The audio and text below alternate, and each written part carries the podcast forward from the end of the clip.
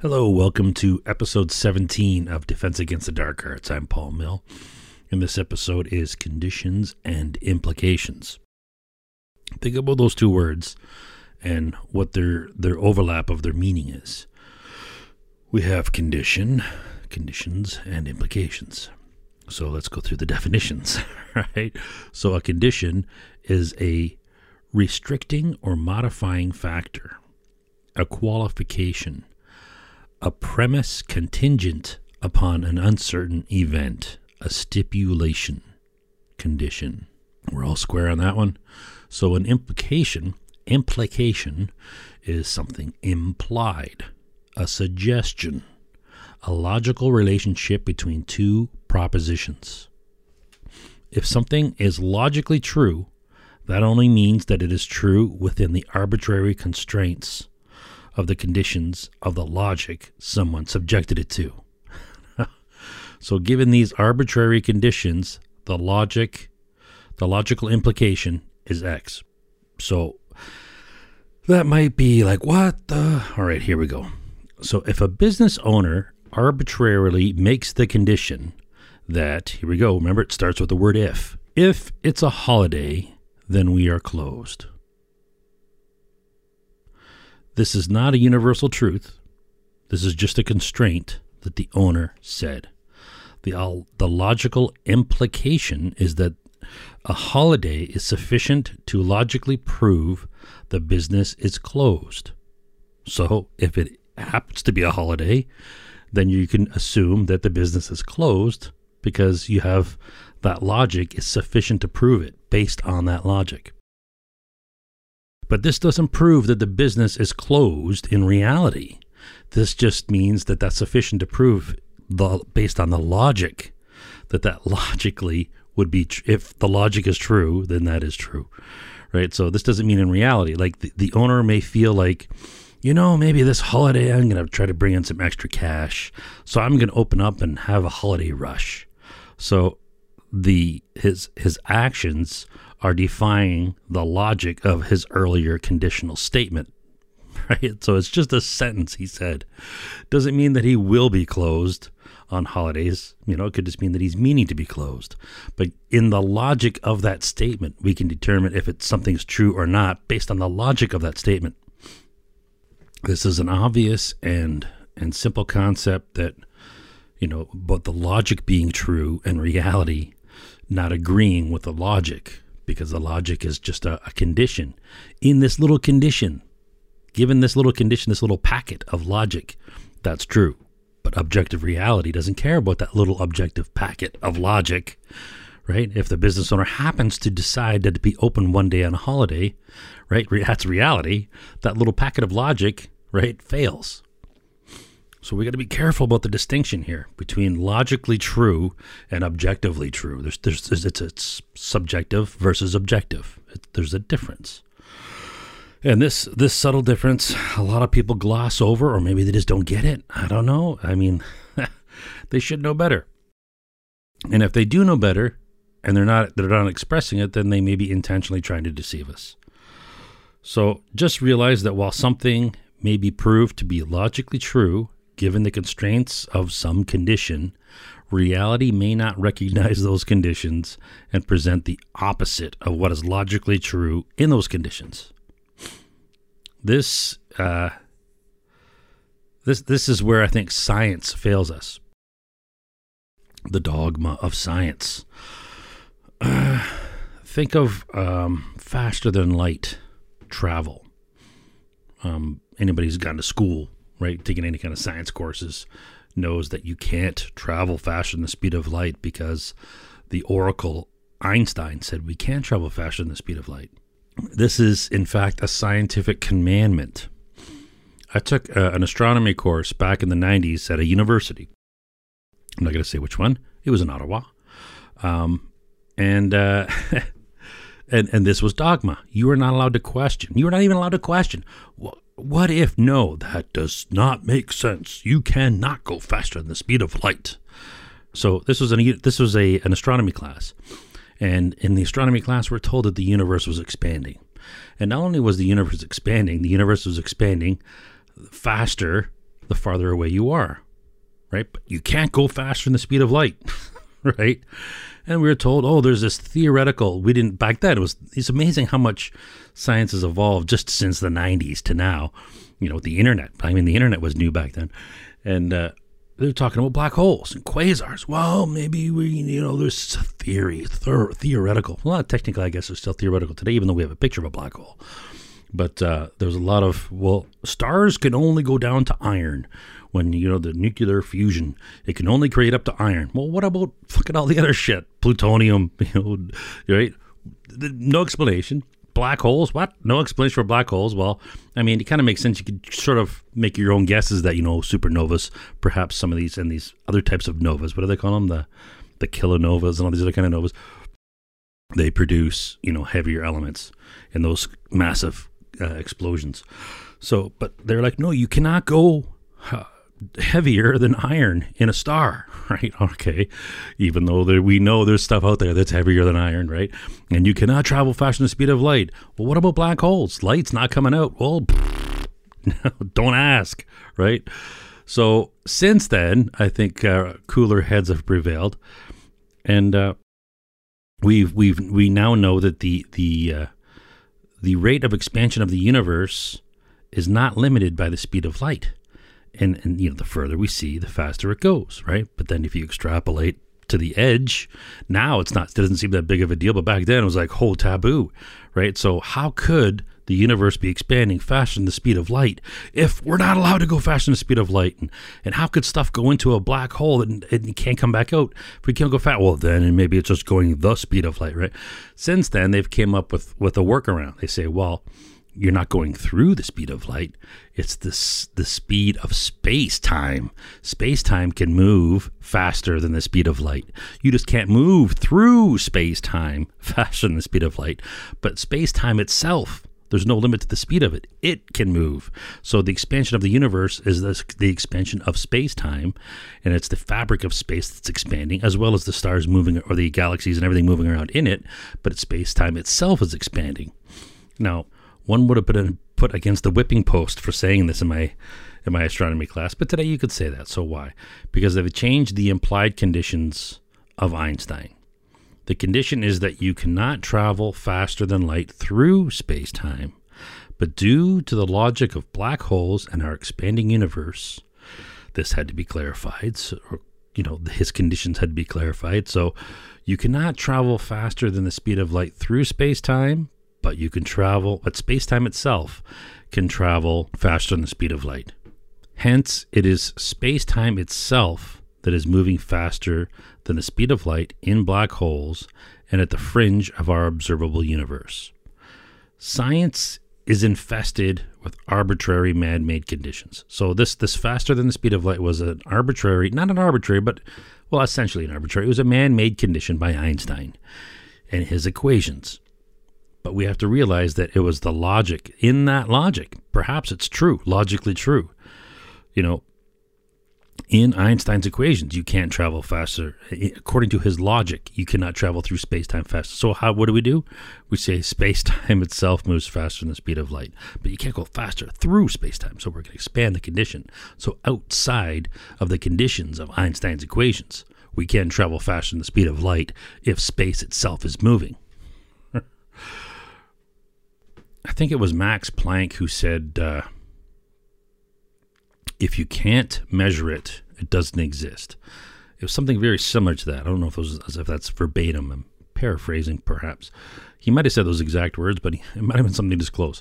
But if you can't measure it, you, it doesn't exist. That was the, the essential gist of what he was trying to say. So, you know, which any rational person should immediately call bullshit on. You know, the logic is self defeating. You know, we can't measure consciousness. Therefore, does it not exist? You know, what about light? We cannot measure the speed of light. Now, a lot of you might be going, oh, we've measured. No, we haven't. There has never been an experiment in the history of our civilization that has ever measured the, directly the speed of light. So, therefore, the speed of light through space does not exist, according to Max Planck, because we can't measure it. right?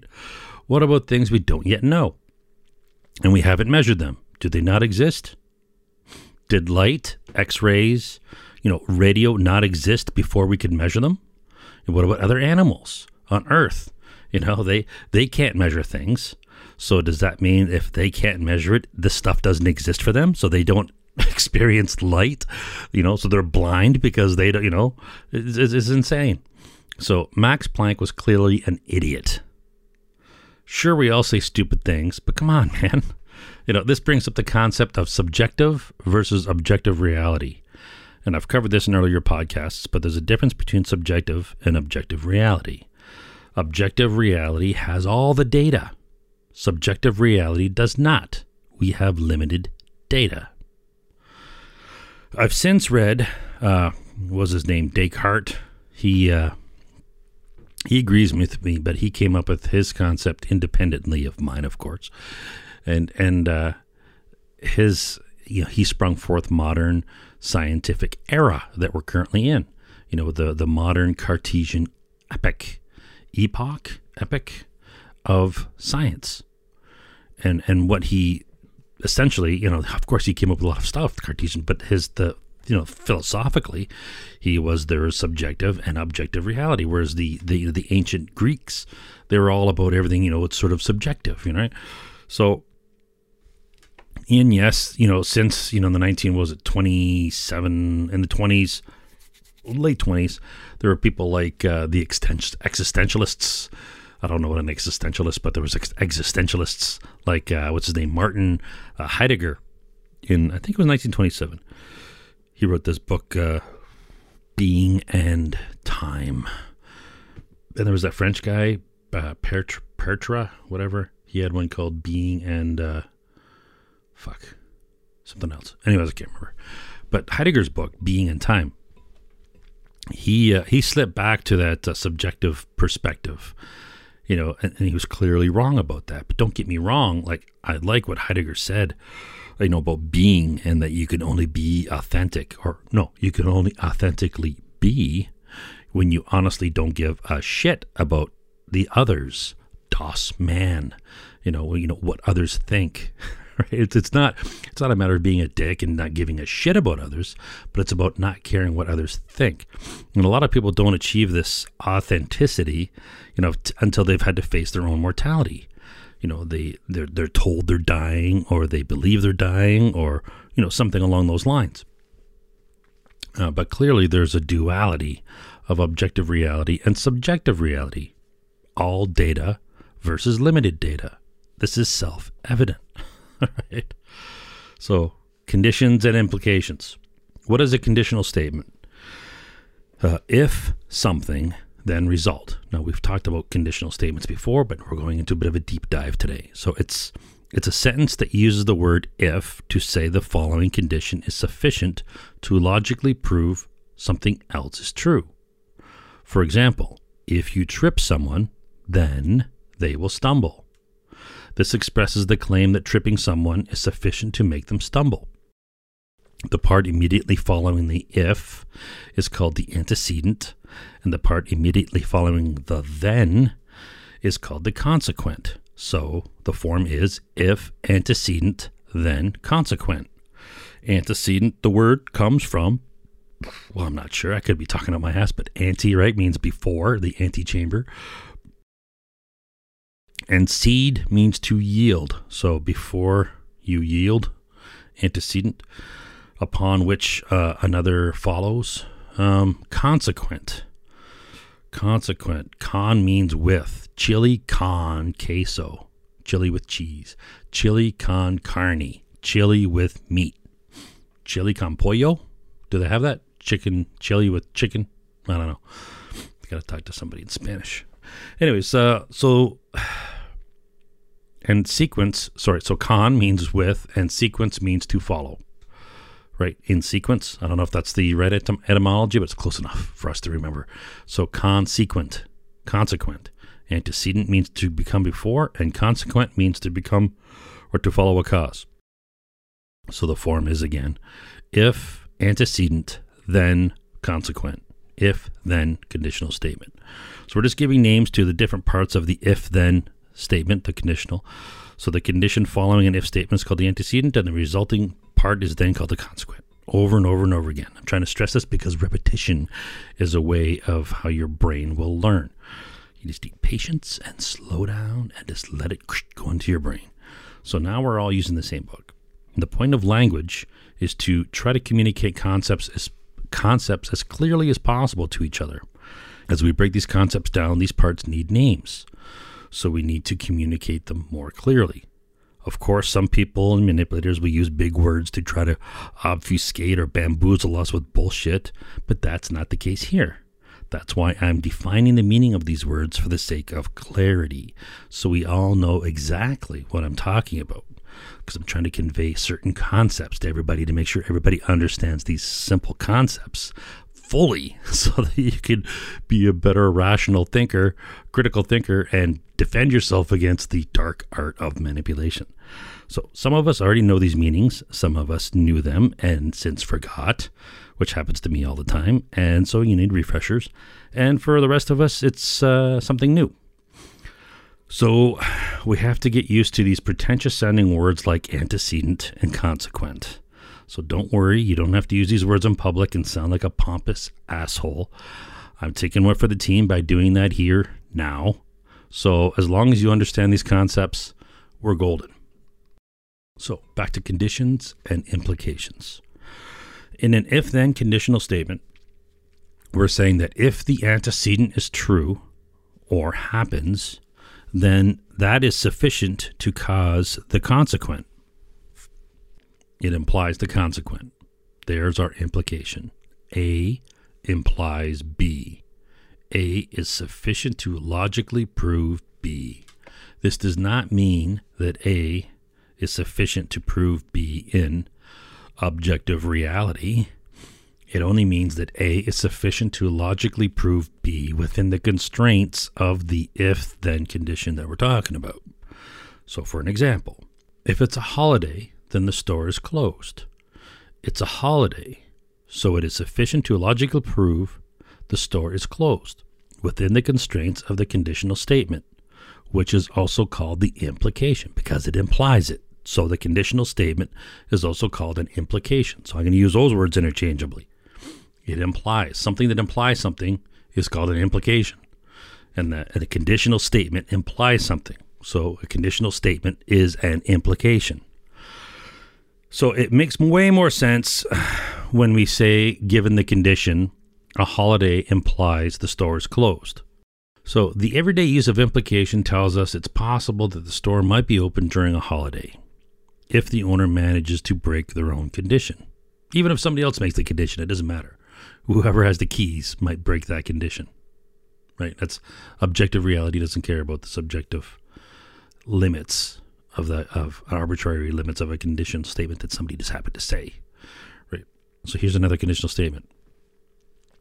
If we only follow the logic of Einstein's equations, then it is impossible to send information or travel faster than the speed of light through space-time. There's a conditional statement.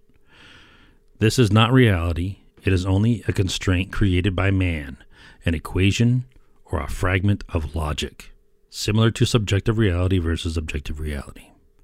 Subjective reality is constrained by the conditions of our limited experience. The concepts we understand are schemata. Objective reality is not under any such constraints. Though humans are desperately trying to constrain objective reality, frame it, and name it, which is the best path we currently have in trying to understand it, so this is not a bad thing. If then statements are also called conditionals because there are conditions. If then statements or conditionals are directional and are not reversible. The reverse, given certain certain conditions, we'll get to that in a second. Uh, the the reverse of a conditional st- or if then statement is called the converse, like the shoe company. So if we have a conditional statement, if A, then B, the it's not the same as its converse, which is if B, then A. You see what I did there? I switched the A and the B. The A and the B switching there, the antecedent and the consequent. When you switch their order, that is called the converse. Here's another example. If you trip someone, then they will stumble. Here's the, the consequent. If someone stumbles, then you trip them. So there are many ways to stumble other than you tripping them. So you see there that it's not logically equivalent. The converse is not logically equivalent to the implied, the original statement. The implication or the original conditional statement might be logically true, but its converse is not sufficient to logically prove it's true. If then conditional statements or implications can be thought of in terms of Venn diagrams, you know, if you remember what Venn diagrams are, they're just circles, and there's only, you know, they they used to visually represent relationships between two or more concepts. Where circles overlap, they're the same. Where the circles do not overlap, they're different. That's it. For example, one circle could represent owning a pet, and another sec- circle could represent owning a dog. The owning the dog circle is completely inside the owning the pet circle. That's how these two concepts relate to each other. If you own a dog, then you own a pet. But the structure is not logically reversible. If you own a pet, then you own a dog. Is not logically sound because the circle of owning a pet includes owning all pets, not just dogs. So you could own a rabbit, you could own a bird, you could own a cat, right? That's those are all within the class of owning a pet. Now we call these we can call these these circles, these Venn diagrams, a class. That's another way of referring to them. So if you hear somebody talk about the class of whatever, owning a pet, right? So the concept of owning a pet can be called the class of owning a pet. Owning a dog is the class of owning a dog. Just another way of referring to it. So you could think of these Venn, these circles in the Venn diagrams as a class. The class of owning a dog is completely inside the class of owning a pet. It's a lot easier to understand the concepts visually. So some people, I'm a visual person, and I think a lot of other people are. So it, it, Venn diagrams definitely help. And there's only four ways to draw two circles, if you think about it. A, a, a circle can be smaller and completely inside the other circle. Circles can be the same size and exactly overlap each other, essentially being the same circle or the same concept or the same class. Circles can overlap a bit, and circles can be completely separate from each other. That's it. This the this idea of Venn, diagram, Venn diagrams is a handy tool. Where are we now? An implication is a conditional statement. An implication is sufficient to prove the logic of the condition. The implication or conditional statement is directional. The converse of the implication is not logically equivalent to the original statement. So you know what sufficient conditions are. A sufficient condition is an antecedent sufficiently sufficient to logically prove the consequent. So if we take the converse and switch them around, the consequent is not sufficient to logically prove the antecedent. Now I'm not proving these with truth tables, I'm just explaining the the concepts of them. We can go into well, probably not on the podcast. We're not going to go into visualizations truth tables. So, but here's another concept. The inverse of your implication is called the necessary condition. The inverse of a sufficient condition. You know what sufficient means. So now we're going to talk about necessary. And I'm pretty sure you know what necessary means. But are they equal? No, they're not. And and this is a a lot of people seem to get bungled on this, but it's it's a really simple concept. If the consequent is not sufficient to prove the antecedent, so if B is not sufficient to prove the A, is the consequent necessary for the antecedent? Now, stay with me. These are very simple concepts, and they're very easy to lose track of. So, uh, we're going to get to some some examples here. So, if a dog, if if if it's a dog, then it's an animal. So we have if it's a dog, the antecedent is it's a dog, and the consequent is it's an animal. If it's a dog, then it's an animal. The antecedent it's a dog is sufficient is a sufficient condition to logically prove the consequent that it's an animal. Makes sense, right? Pretty simple stuff. Being a dog is sufficient to prove we're talking about an animal. Now let's switch the order and take a look at the converse. Is, is talking about an animal sufficient to prove that we're talking about a dog? No. An animal, talking about an animal, is not a sufficient condition to prove we're talking about a dog. Obviously, an animal can be any animal, it can be a horse, right? So the the converse or the the the inverse, both of them, the two different things. Right now we're talking about the converse, is not the the is not the same as the uh, the original statement, the original condition. So is being an animal. Here's where it gets kind of funny, and it's the the grammar, the semant. But think of the meaning of the words and not the grammar of the words, and you you can adjust the grammar to suit. So is being an animal a necessary condition to being a dog? Yes, right. So it's a necessary condition. Being an animal is necessary, right, to be a dog. You need to be an animal, right? If you're a dog, to prove that you're talking about a, a, a dog or an animal. It's the other way around. So, being an animal is a necessary condition for being a dog, but being an animal is not a sufficient condition to prove we're talking about a dog. In terms of Venn diagrams, the dog circle is completely inside the bigger animal circle or class. You know, the dog class is completely inside the animal class. The relationship the relationship to each other is not uh, it's not the same it's directional. What i'm saying we can generalize implications to be sufficient conditions and their converse as necessary conditions. So if it's if it's a holiday then we're closed. Right here's the, there's our, our implication. If it's a holiday our conditional statement if it's a holiday then we are closed a holiday is sufficient to prove the store is closed. The antecedent holiday is sufficient to prove the consequent the store is closed within the constraints of the conditional statement. Being closed is not sufficient to prove it's a holiday. It could be the weekend or it could be after hours. The consequent of being closed is not sufficient to prove it's a holiday within the logic of the conditional statement. But given the constraints of the conditional statement, if it's a holiday, then we are closed. Being closed is a necessary condition of a holiday, but not sufficient to prove it's a holiday. A sufficient condition that is true is enough all by itself to deduce the logical truth within the constraints. A sufficient condition that is true means we know the consequent, but not regardless of any other facts, only within the constraints of the conditions.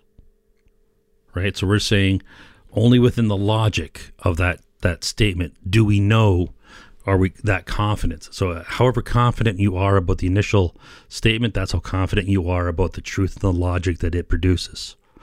So necessary conditions are very different. A necessary condition, while required, is not enough on its own to prove anything, even within that little logical bubble.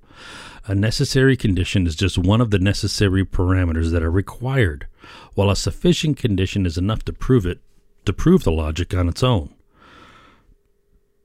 Here's an example. If if a if a gas engine is running that is a sufficient condition to guarantee there is gasoline in the tank. We have the an antecedent of a running engine and a consequent of gas in the tank. The engine is running is the sufficient condition to prove the consequent.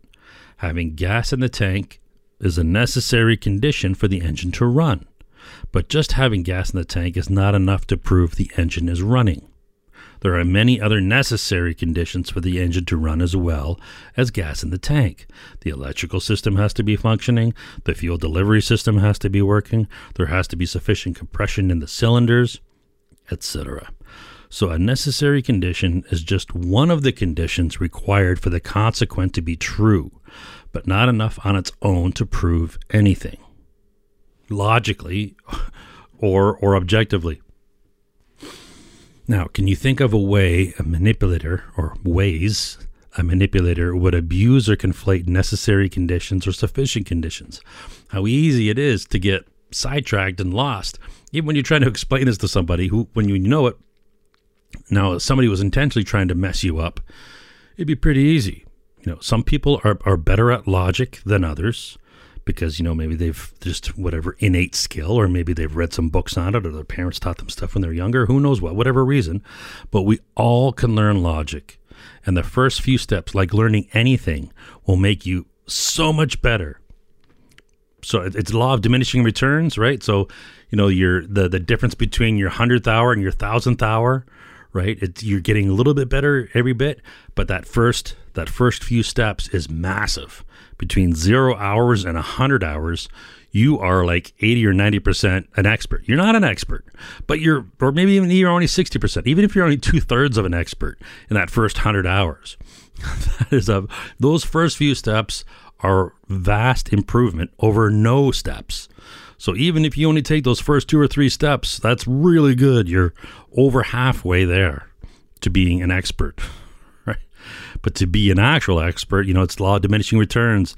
You know, the next 10 years, next 100 hours, 1,000 hours, right? Then it gets less and less and less and less. The difference between 900 hours and 1,000 hours may be minimal, but the difference between zero and 100, I'm, I'm belaboring the point here.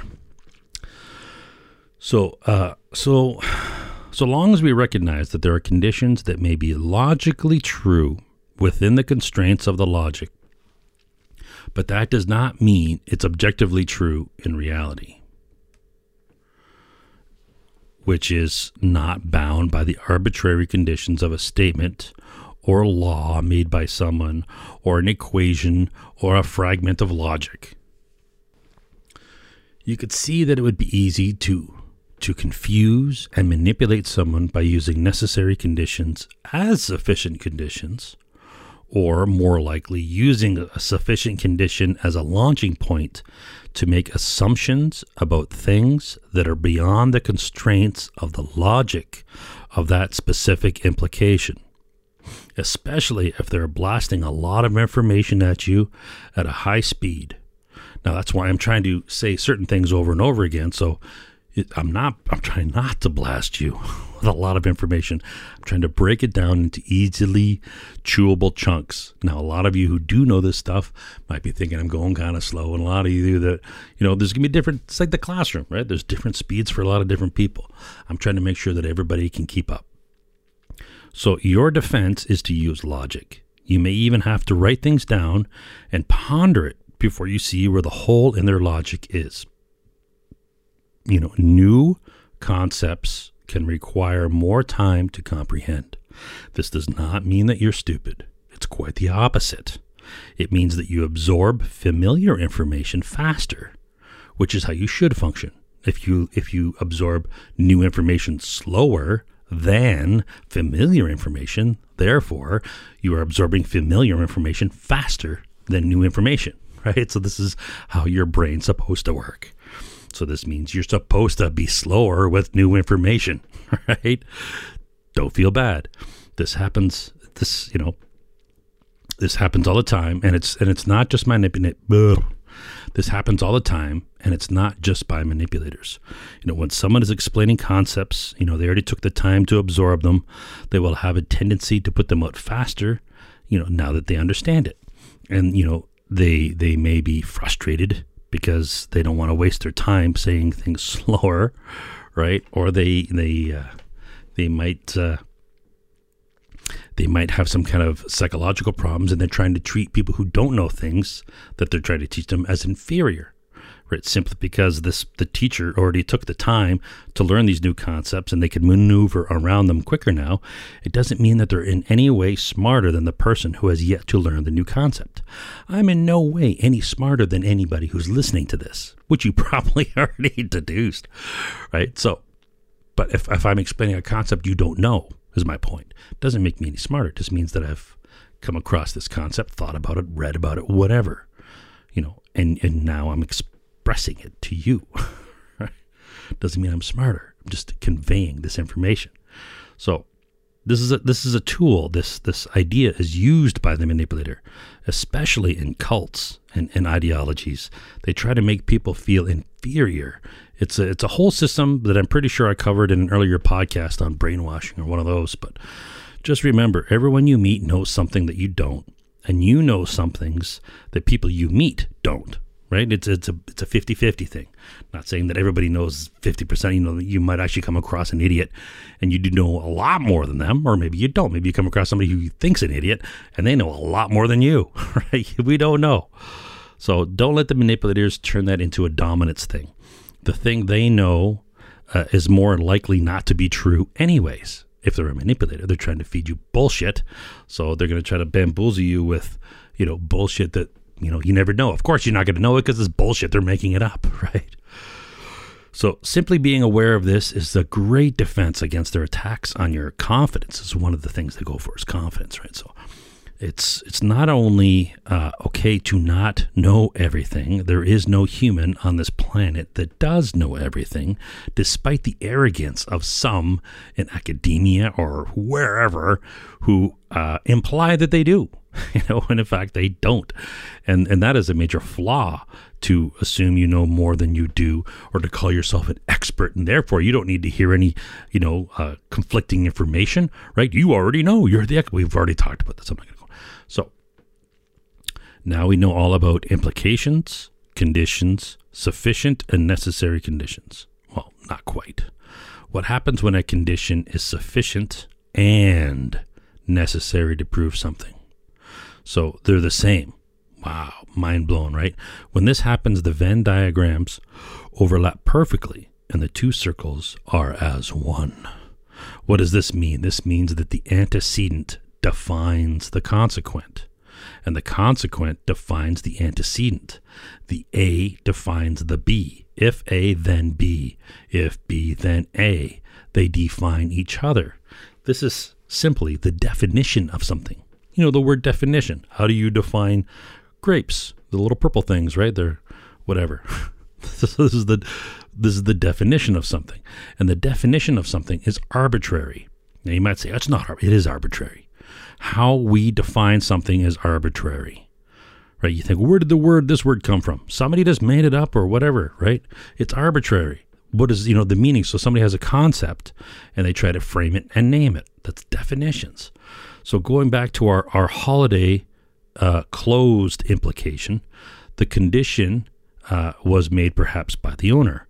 You know, uh, but what if a worker defines his time off as a holiday? It's not what a lot of other people or perhaps anyone else would consider as the definition of a holiday, but this is how the worker defines a holiday for themselves. And so it is a true condition for them, as true as any other definition that exists.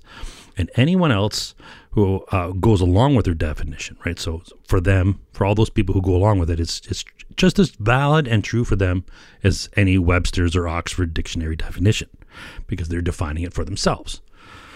So when the business owner says, if it's a holiday, then we are closed, this is a regular implication where the antecedent holiday is sufficient to prove the consequent within the logic of the condition.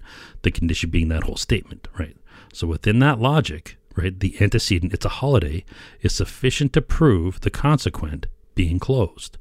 But the consequent is not sufficient to prove the antecedent if the worker defines their time off as a holiday and they say the same conditional statement, exactly, word for word, but they're saying it as a definition. If it's a holiday, we are closed. Now they're saying this as a definition, the worker. This is how they define the, you know, them not working as a holiday. When the shop is closed, I'm on holiday. That's how I define holiday when the shop is closed. Right? So this, this is a slightly different logic, even though it is the literal exact same words, right? A holiday is sufficient to prove the shop is closed, according to the worker. And the shop being closed is sufficient to prove it is a holiday for the worker, because this is how the worker defines it. So a holiday is sufficient and necessary to prove that they are closed It's equivalent to being closed is sufficient and necessary to prove it's a holiday. Now I'm starting to get kind of wordy here, but you, I think you follow the concept here. Logic is therefore semantics, what they mean by the words. The words, literally the exact same words, have two totally different meanings depending on the implication, the context. Right? So, is this a, a vector of attack by a manipulator, you think? Maybe, right? So, definitions are man made and not handed down by some objective God.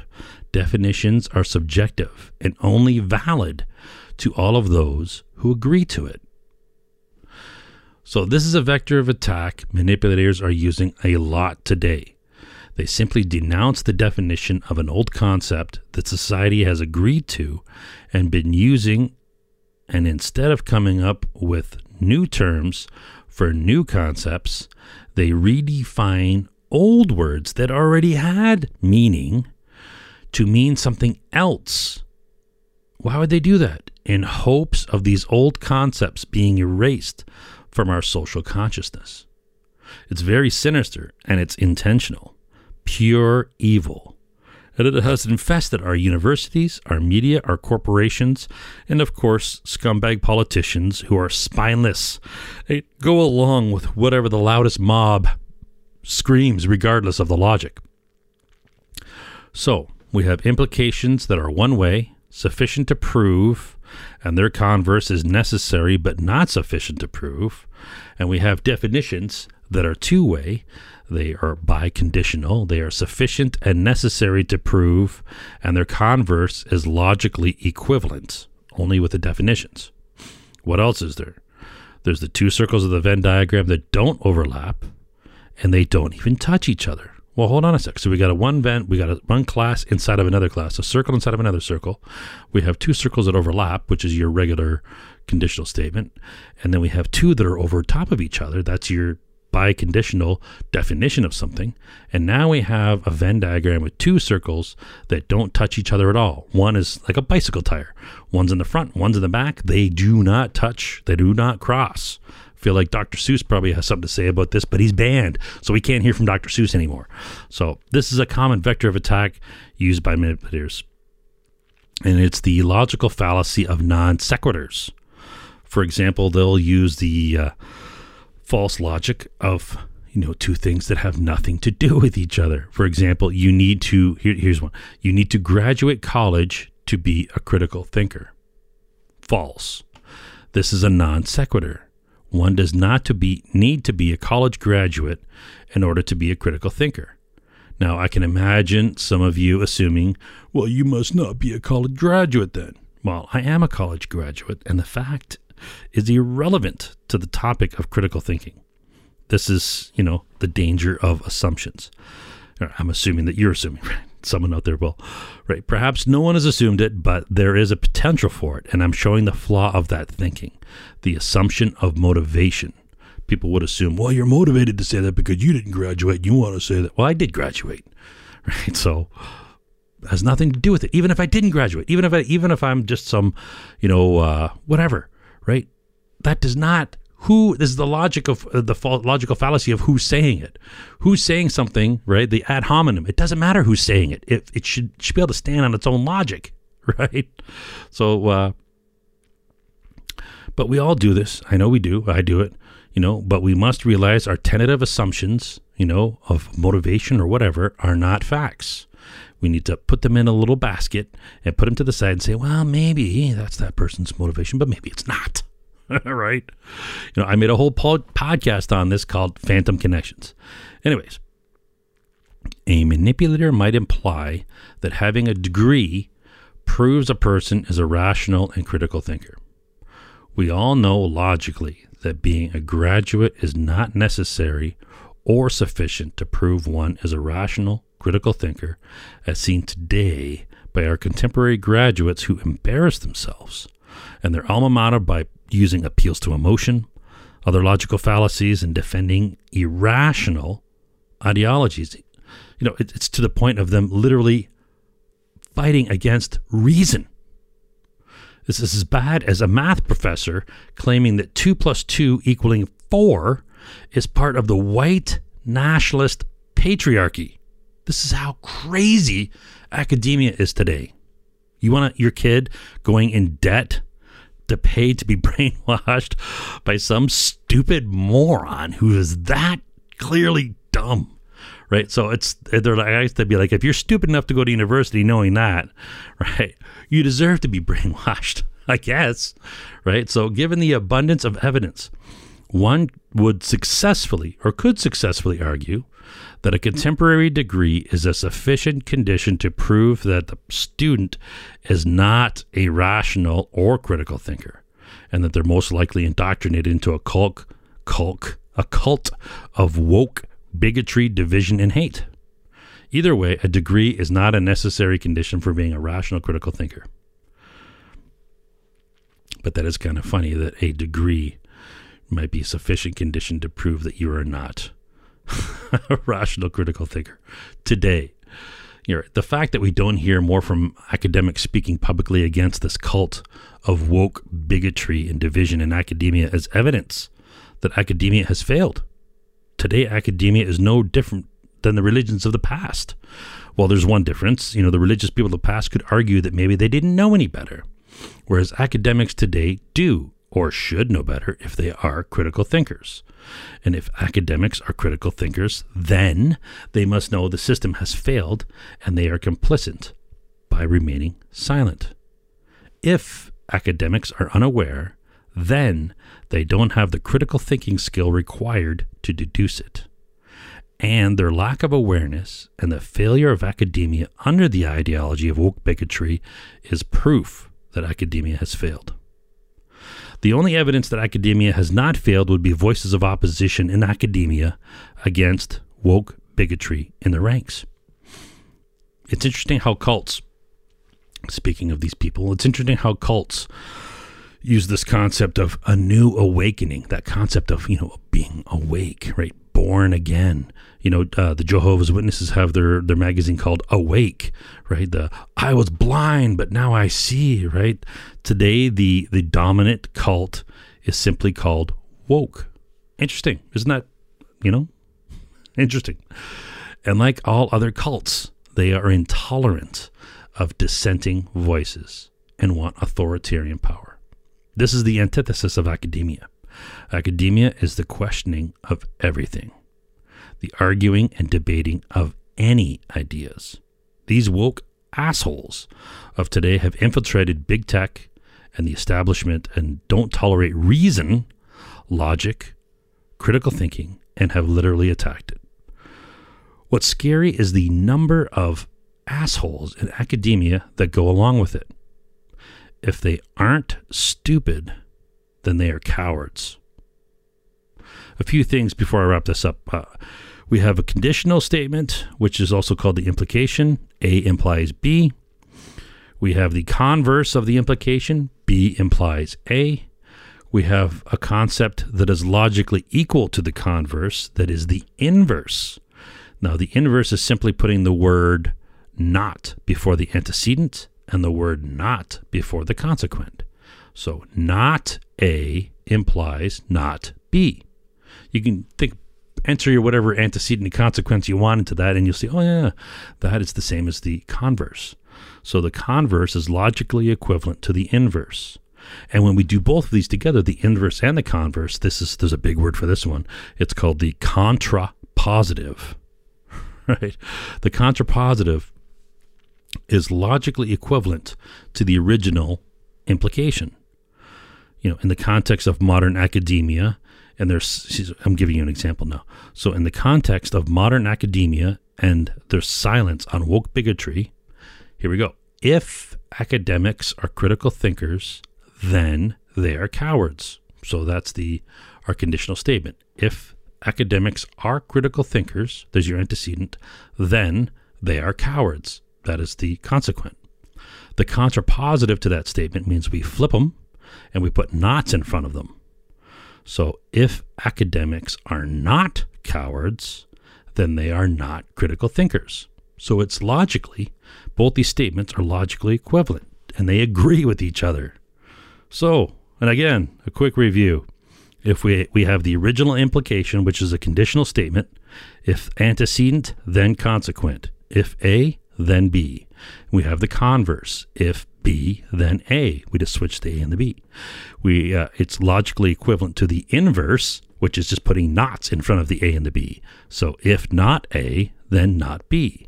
We mix the the inverse and the converse, the previous two together, and we get what's called the contrapositive. If not B, then not A, which is logically equivalent to the original conditional statement. Now we're pretty much running out of, of things to talk about here, but uh, we still have a few. There's the definition of something, right? It's also called the biconditional, which means they are the same. A is equivalent to B. For example, here's an example of a biconditional. Biconditional and definition are biconditional terms. They are the same thing. Did you see what I just did there? I, I used biconditional and definition as examples of biconditional terms. maybe I'm blowing your mind. Maybe you're tuning out. I don't know.